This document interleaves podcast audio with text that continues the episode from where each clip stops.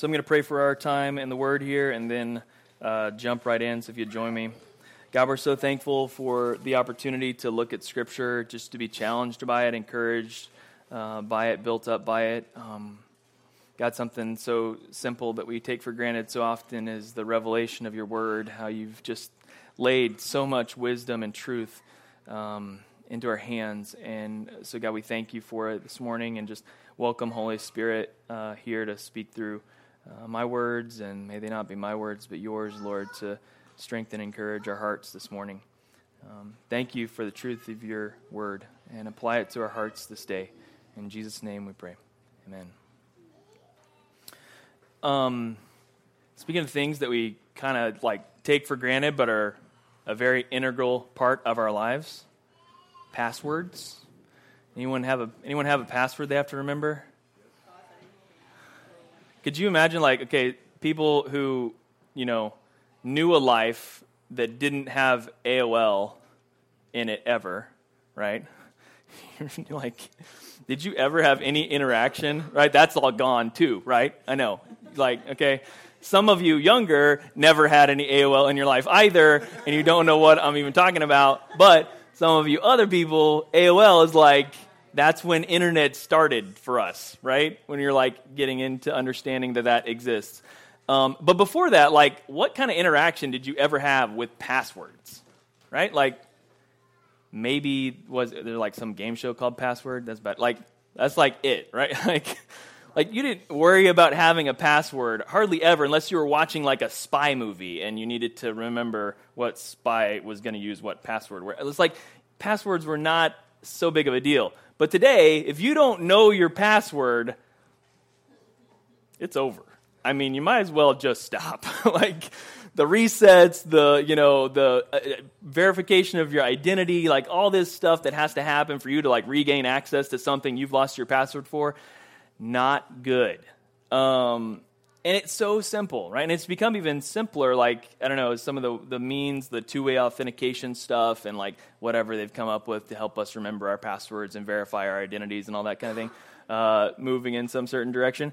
Um, they're a big part of our life. I mean, you have to have some way to manage your passwords. And the password has to be, like, in some cases, the right length, the right number of characters. It has to have, like, that special character in it now. It can't be some phrase that's common. Like, all these rules around what kind of password you have to have. And then you've got to remember it. And I interacted with this recently. Like, uh, you know, if you, you know, if you're thinking about this is long term thinking, but like if you're thinking about like planning for life beyond yourself, you know, you've got accounts and things, You've got to like pass that on somehow. Passwords to all your stuff. You know, it used to be like my security box is here at this bank and that's everything you need to know is right there and that. But now it's like i need you know, my, my online banking account my investment account my you know my password to my utility whatever it is. You got to have these passwords to get you through what's happening. And so, you know, as we've gone through the beginning of Deuteronomy, um, I feel like like uh, a broken record in some ways, but but I'm literally just telling you what Moses is saying. The Bible's really important. like like over and over again, this whole first part of Deuteronomy, it's like Moses keeps hitting us over the head with, "Hey, you should probably remember this." it's really important that you remember this. And when you're done remembering this, maybe you should figure out how you're going to still remember it after that. And so today is another one of those. Uh, chapter 6 is, is again uh, Moses, uh, on the whole, like telling us, remember what I have said to you. And, and even more importantly, what I've said to you, remember who God is. Remember who He is. And so we're going to look at three uh, things uh, I don't usually have such a three point outline, but sometimes it happens. Um,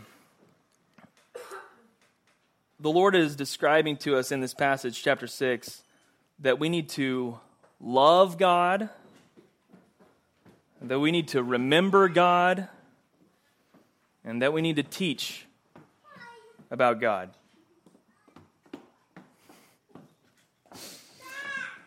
See ya. Um, love God, remember God, and teach of God.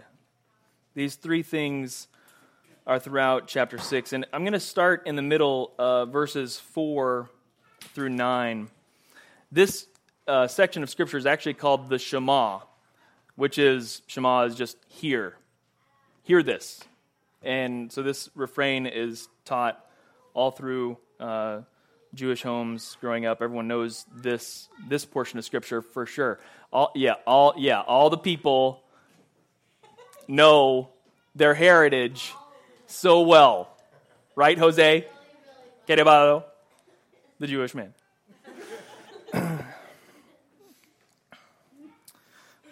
For those of you who don't know, Jose found one sixteenth of bloodline of, of, of Judaism. Maybe a, maybe a sixteenth, we're hoping. I don't Thirty second? Half? What is this? Where are we?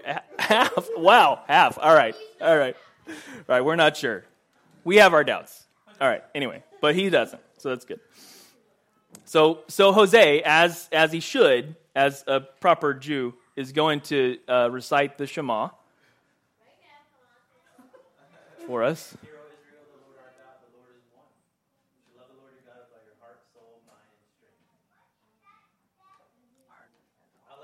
And yeah, yeah, uh, that works. Yeah, I think that might be Matthew's version, but yeah, but yeah, that's fine. that's pretty good. Maybe he is Jewish. He hit two thirds of his heritage. That's pretty good. All right, now we know the fraction. Two thirds. All right, so uh, back, back on point here. All right.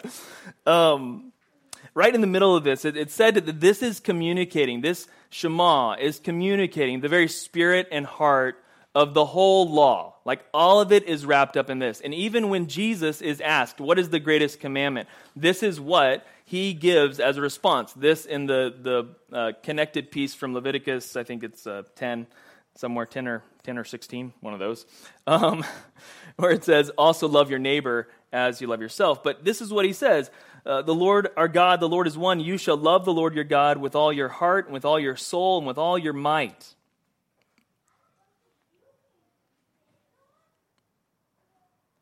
god wants us to love him and it's weird you know I, um, john piper did a teaching on this a long time ago about how God is the only one that's really allowed to boast in himself. Like, typically, we think about boasting and pride as a negative trait. Like, humanly speaking, if I'm boasting about myself, that's not something I probably ought to do. Feels like a negative thing, right? But for God, being God, it's actually the exact opposite for him. He's the creator of all things. He can't escape his own identity in that. And so, the most cherished and treasured thing he can tell us is that we ought to love him. Not, not because he's trying to like gain, you know, more for himself. He is fully sufficient. He's just telling you that I'm the creator of the universe.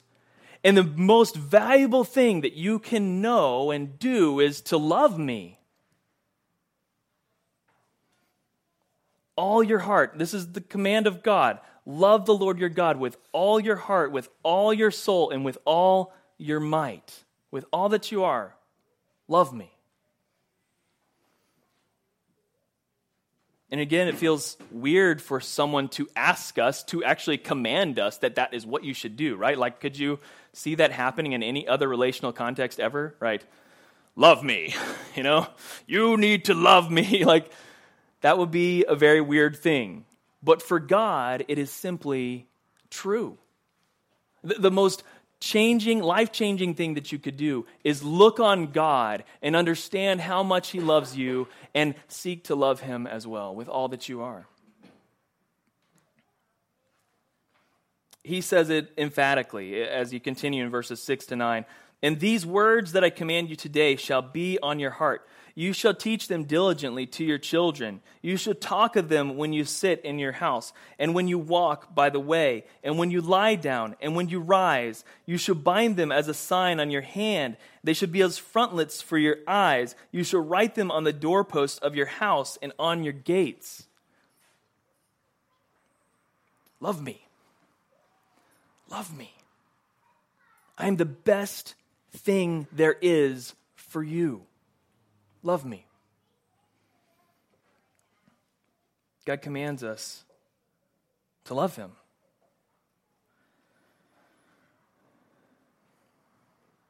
Only God can do this. He's perfect in all that he does. He's perfect in his love toward us, so he can easily command us to love him. Is the most valuable thing, the most important thing that you could possibly do is know that the Lord our God, the Lord is one. He is unified within himself, he is fully sufficient, and the only source of life and knowledge and wisdom and truth is him. And so he says, You shall love the Lord your God with all your heart, soul, and might. God tells to Israel, Hear, O Israel. As he said a couple of times throughout the beginning of Deuteronomy, I am the only God. There is no other God but me. There is no other God to give your love and affection and admiration and uh, submission to but me. And so love me. And do these things that I say you ought to do. Not for the sake of doing them, but because I am the author of life. I have the manual. So trust me. God says to the people of Israel, Love the Lord your God with all your heart, with all your soul, and all your might. Second, he says, Remember. He gives us some things to remember. And maybe it's helpful to us to remember so that we know again, like remind ourselves, why, why do I love this God? What is it about the character of this God that I love? Why is he worthy of my affection, of my trust? This is it. Verses 10 to 19. And when the Lord your God brings you into the land that he swore to your fathers, to Abraham, to Isaac, and to Jacob, to give you, with great and good cities that you did not build, and houses full of all the good things that you did not fill, and cisterns that you did not dig, and vineyards and olive trees that you did not plant. And when you eat and are full, then, care, then take care lest you forget the Lord, who brought you out of the land of Egypt, out of the house of slavery. It is the Lord you, your God you shall fear. Him you shall serve, and by his name you shall swear. You shall not go after other gods, the gods of the peoples who are around you. For the Lord your God is in your midst, is a jealous God, lest the anger of the Lord your God be kindled against you, and he destroy you from the face of the earth. You shall not put, your, put the Lord your God to the test as you tested him at Massah. You shall diligently keep the commandments of the Lord your God, and his testimonies, and his statutes which he commanded you. And you shall do what is right and good in the sight of the Lord, that it may go well with you and that you may go in and take possession of the good land that the Lord swore to give to your fathers, by thrusting out all your enemies before you, as the Lord has promised. He tells the people of Israel, I promised this land back to you hundreds and hundreds of years ago. And remember how you were nothing. I mean, the people of Israel were nothing.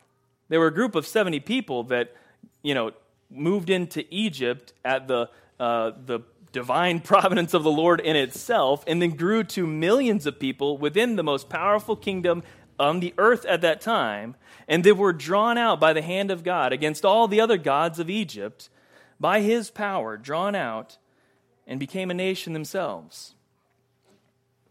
Remember that the things, he says, remember all these things that you've inherited in this land that is beautiful. You did not make them.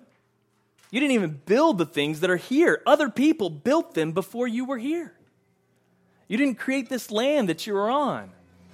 It was provided for you. Remember that the Lord gave you these things.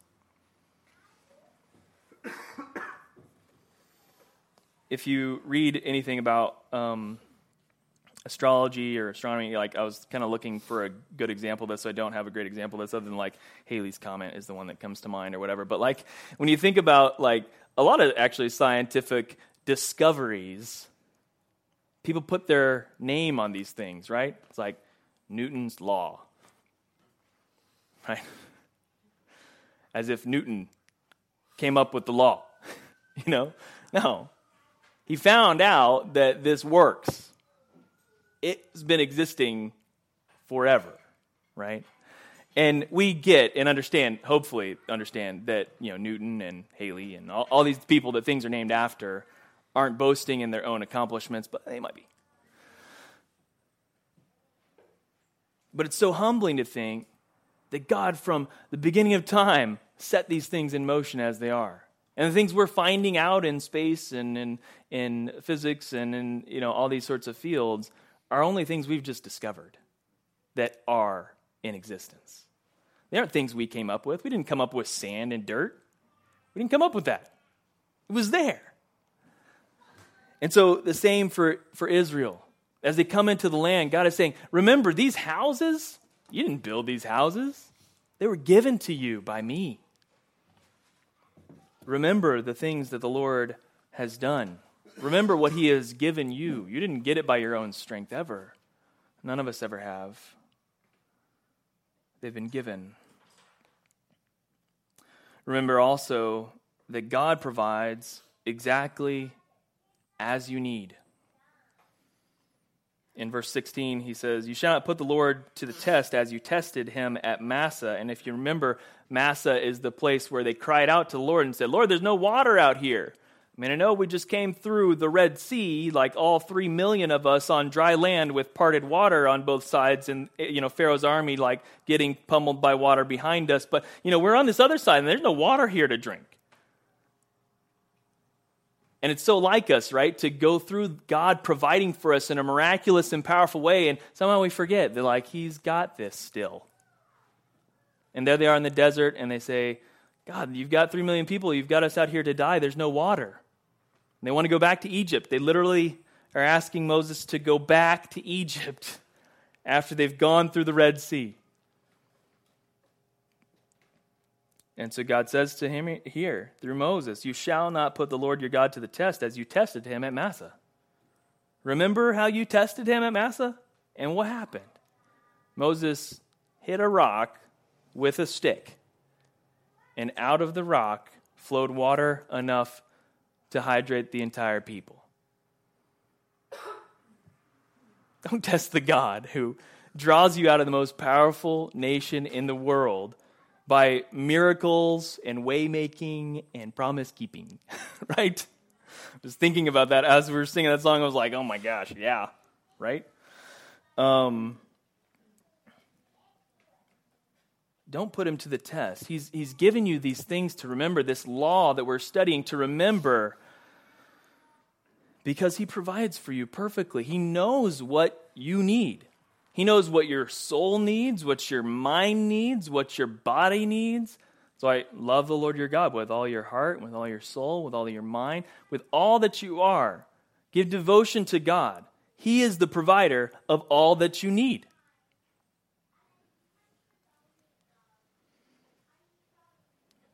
Remember, all that we have is, is things that have been given we're short sighted if we think that we have built this wherever we're at in you know, history and time, right?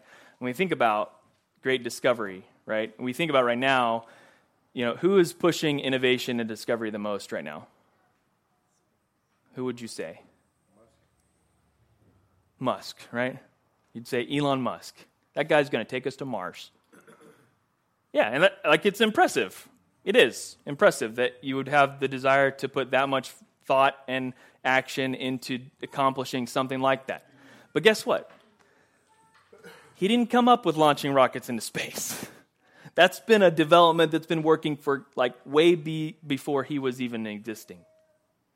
And like all these things, these technologies, innovations, they stand on things that are before you right? Just from a human standpoint, you're, you're standing on something that is way before you. And so, at the very least, you have to be humbled by the fact that you are a small piece of a huge group of people.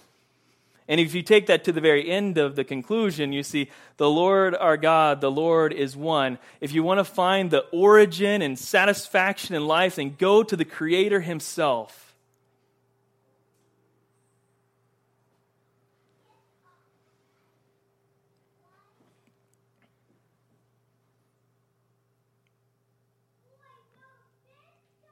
The most loving thing God can command us to do is to give our love and affection back to Him. It's the most satisfying and powerful thing. And the reason, He's given us reasons. He's given us things to remember and hang our hats on with that. He says, Remember, you know, remember how I drew you out. Remember how I gave you this entire land like Jericho. Remember the walls like they're going to fall down. you know, they don't know that yet because this is before they go in. But sorry, out of the narrative. Um, but they're going to find out here soon that when they walk around Jericho, the walls are just going to fall over. So he says, Remember, when you get in the land and all these things are built that you didn't build, don't forget who gave them to you. And remember that God provides exactly as you need, not as you want, exactly as you need. Finally, the whole of this text is wrapped in this concept that we have to teach these things, that it can't stop in us. We can't, like, come to an understanding of who God is and just keep it in. It's actually not possible.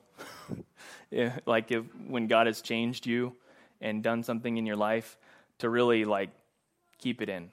Somehow, He has gifted you with different abilities and capacities and, uh, and ways to share what has happened to you with those that are around you. And for some, that may be through gifts of hospitality. Some people bring like whole trays of food every Sunday morning for people to enjoy and fellowship around. Some people do that every single week, and it's really good. Um, and some people watch people's kids, even though you know watching four kids is not you know exactly the thing they'd want to do on a you know an evening when maybe they could be working on their house and taking care of other things.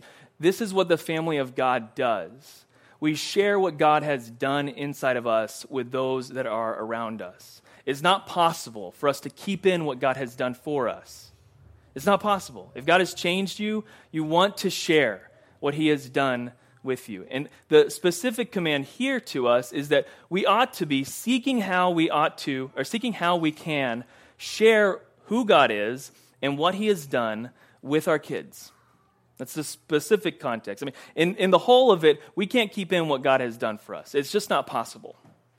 And yeah, you might think about, okay, well, I, that means I should just be evangelizing. I should be out there like preaching on the streets. That's what how that is.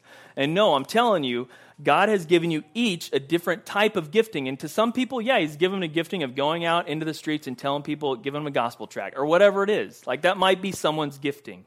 But for most of us, it's literally just serving each other the way God has served us. It's not possible for us to not teach what God has transformed us with because it's so powerful you and I both know, uh, all of us know, if you've come to faith in Jesus, your life before him was a wreck. It was messed up. It was, there's nothing orderly to it, no purpose or direction in it, and you keep messing up because you're working your own strength. We've all been there, every single one of us. I'm, you know, if you came to Jesus, you came to recognition of that, that you don't have any hope on your own. And when you come to Jesus, you start to realize, as the Spirit works in you, that He's got something for you to do.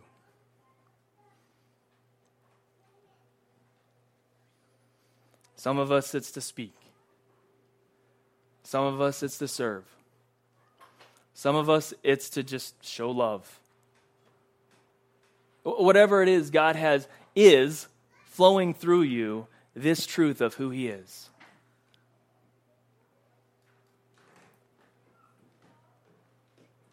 He is a God who gives you everything you need in the time that you need it. And so he says in uh, verses 1 to 3 and 16 to 25 teach your kids. teach your kids who God is, the only God. Chapter 6, 1 to 3. Now, this is the commandment, the statutes and the rules that the Lord your God commanded me to teach you, that you may do them in the land to which you are going over, to possess it, that you may fear the Lord your God, you and your son and your son's son, by keeping all his statutes and commands, which I command you, all the days of your life, that it may go well, that your days may be long. Hear therefore, O Israel, and be careful to do them, that it may go well with you, and that you may multiply greatly, as the Lord, the God of your fathers, has promised you, in a land flowing with milk and honey. Teach your kids about the Lord your God. This is the God who, who has said to them already, He is God, He is God alone. There is no other.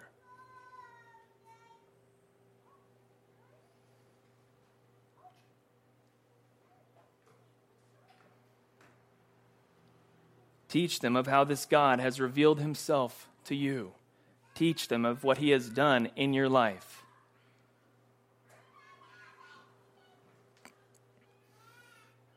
When we look at the context of Deuteronomy, we think about this question, obviously. Um, well, I mean, doesn't God care about the other nations around Israel? Why did he just choose Israel? Uh, well, one reason is that he chose them because they were the weakest. and to show his strength, he chose the weakest of the nations to show his strength. You see, it, it wasn't ever about like excluding the rest of the world, it was about showing the power of God to the world. And so often we think, oh, it just chose Israel. I guess everyone else is stuck. No. He chose Israel that every nation around Israel would see and recognize the fact that there's no way those punks are going to get out of that land and take this one. No chance. And that's exactly what happened. As they come into Jericho, we're going to see when we get to, uh, to see the story of Rahab, what's happening in Jericho is everyone is afraid of Israel. They shouldn't be afraid of Israel. They're the weakest nation in the world. And they become the strongest, not by their own might, but by the might of God. It was never about just choosing Israel to the exclusion of all other people. It was about choosing Israel so that the world would see the greatness and power of God. And so teach your kids yeah, there's one God. And this is who He is. He is a God that would come down to the weakest and broken and hurting and transform them and change them, not by their own strength, but by His strength.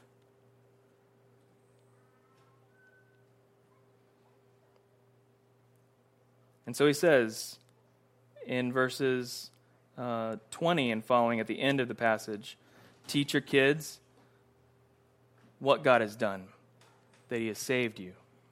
Verse 20.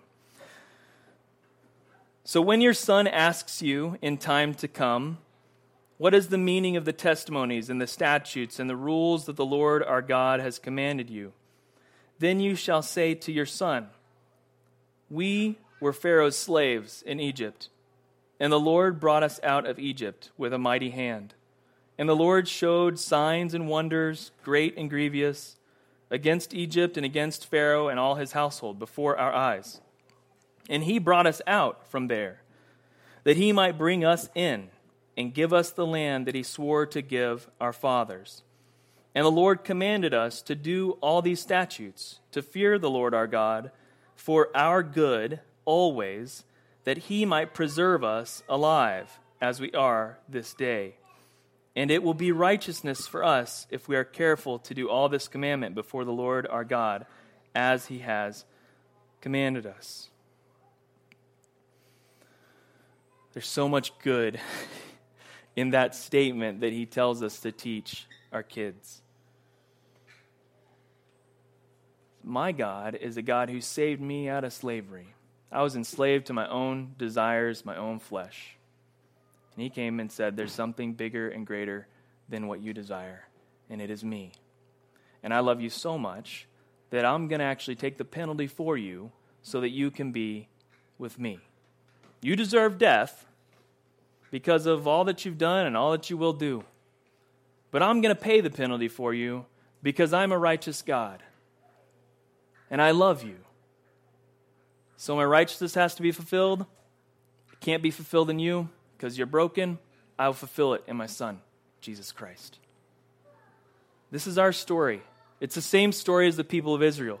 Israel was a nation caught in Egypt as slaves to Pharaoh. And the Lord showed how good he was. Not that Israel could save themselves, but that God would go down to them and draw them out.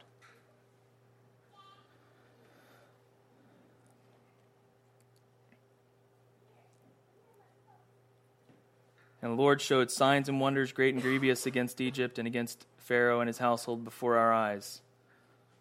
And he brought us out from there, that he might bring us in and give us the land he swore to our fathers. Waymaker, miracle worker, promise keeper. That is who you are. The Old Testament is literally saying it. That's exactly what it's saying. When we reflect on how God drew out Israel, there was no way for them. They were up against a sea. They were literally boxed in. There was no way. God made a way. They were in the desert. They knew in the, in the perception of it that they're in the desert and there's no water. Miracle worker. They were up into the promised land. They were about to go into the promised land 40 years before we're reading this text, you know, in the narrative. Back, sorry for the time jump. But like, here they are, 40 years ago from this point in Scripture, they were right at the edge of the land. And that generation said, No, those guys are too big.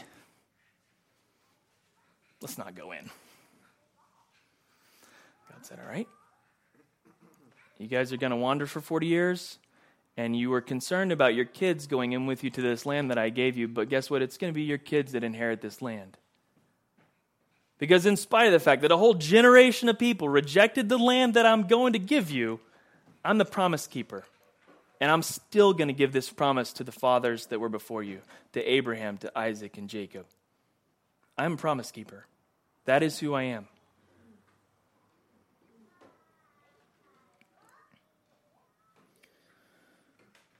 So when we remember and teach who God is, it makes a lot more sense why God can come to us and say, Listen, the most important thing that I can tell you to do in your entire life is love me.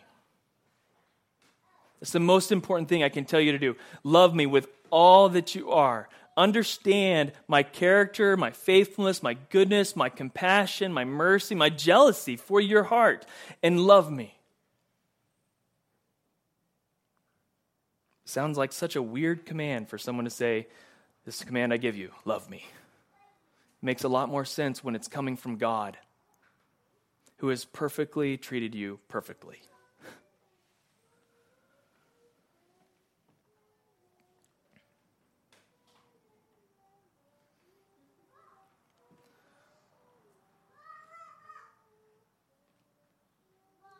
we all know, um, especially parents, that it's a challenge and we resonate with God when we read things like this. And we look at our kids and we long for them to come to know our God, to trust Him, to follow Him. It's a struggle, but it's one that God is on with you constantly.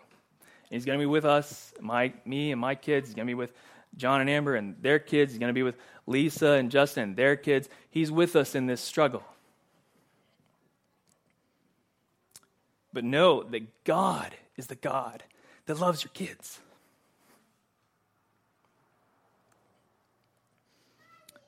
He's the waymaker.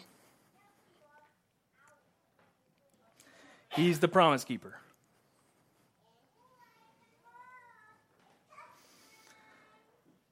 And so it's very hard to hear a proverb like Proverbs 22 6. Train up a child in the way he should go, and even when he is old, he will not depart from it. Because life is much more complicated than that proverb.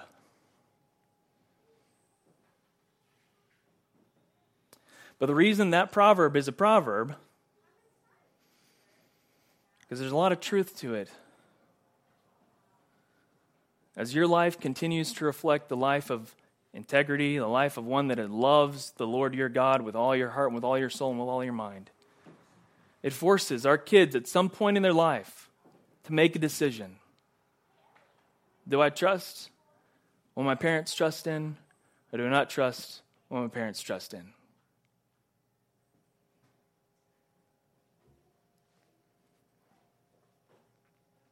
If we don't teach them anything,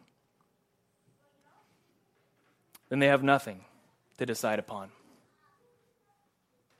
But if we will teach them and train them, and it's not just about memorizing and showing these things, it's about your life.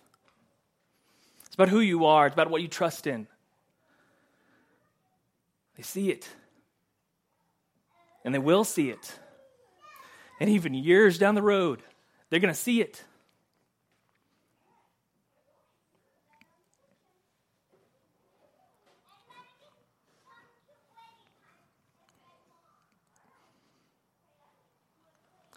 God knows and loves our kids, and He's calling us to trust Him with them, to teach them all that we can, and know that He loves them more than we love them.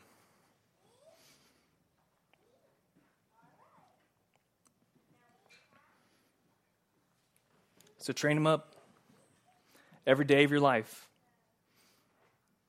Continue to trust in this Lord who has provided for you at every step, at every turn, at every corner. Let there be no shadow of a doubt who it is you trust in, that they may know that your God is a waymaker, a miracle worker, a promise keeper. That your God is a light in the darkness.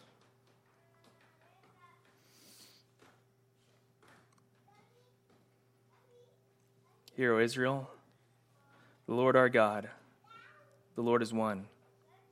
You shall love the Lord your God with all your heart, with all your soul, and with all your might.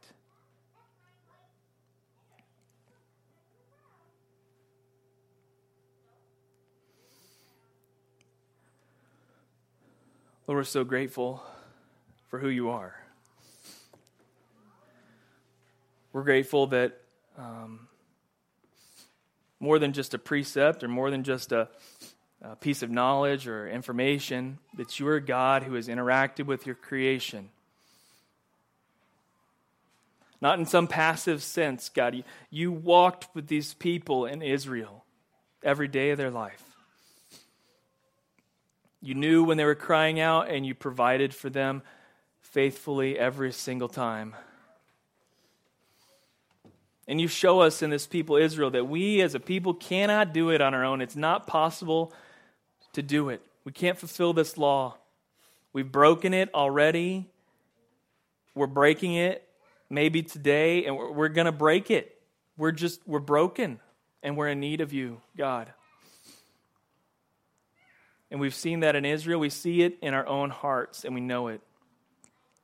And so, God, may we be a people who knows who you are that you are a God who would send his very Son to live on this earth, to take on the penalty that, that we deserve, that we could be with you, our Father in heaven, that we could today even express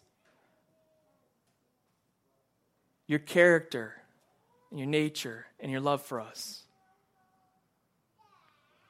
We thank you so much for Jesus. If ever we could know the heart of God, is that He would send His Son to die for the world. That He would bear the penalty, that He would be our Savior. He alone could do it, and it should not be mistaken or missed that not alone is the uh, not only is he the only one that could do it, but he also did it. He could have not, but he did. He came to this earth, walked as a man, and died on a cross that we might have life eternal with our Creator in heaven. So, God, I pray that you would give us the strength to worship you every day of our life, to love you with all our heart, all our soul, and all our might.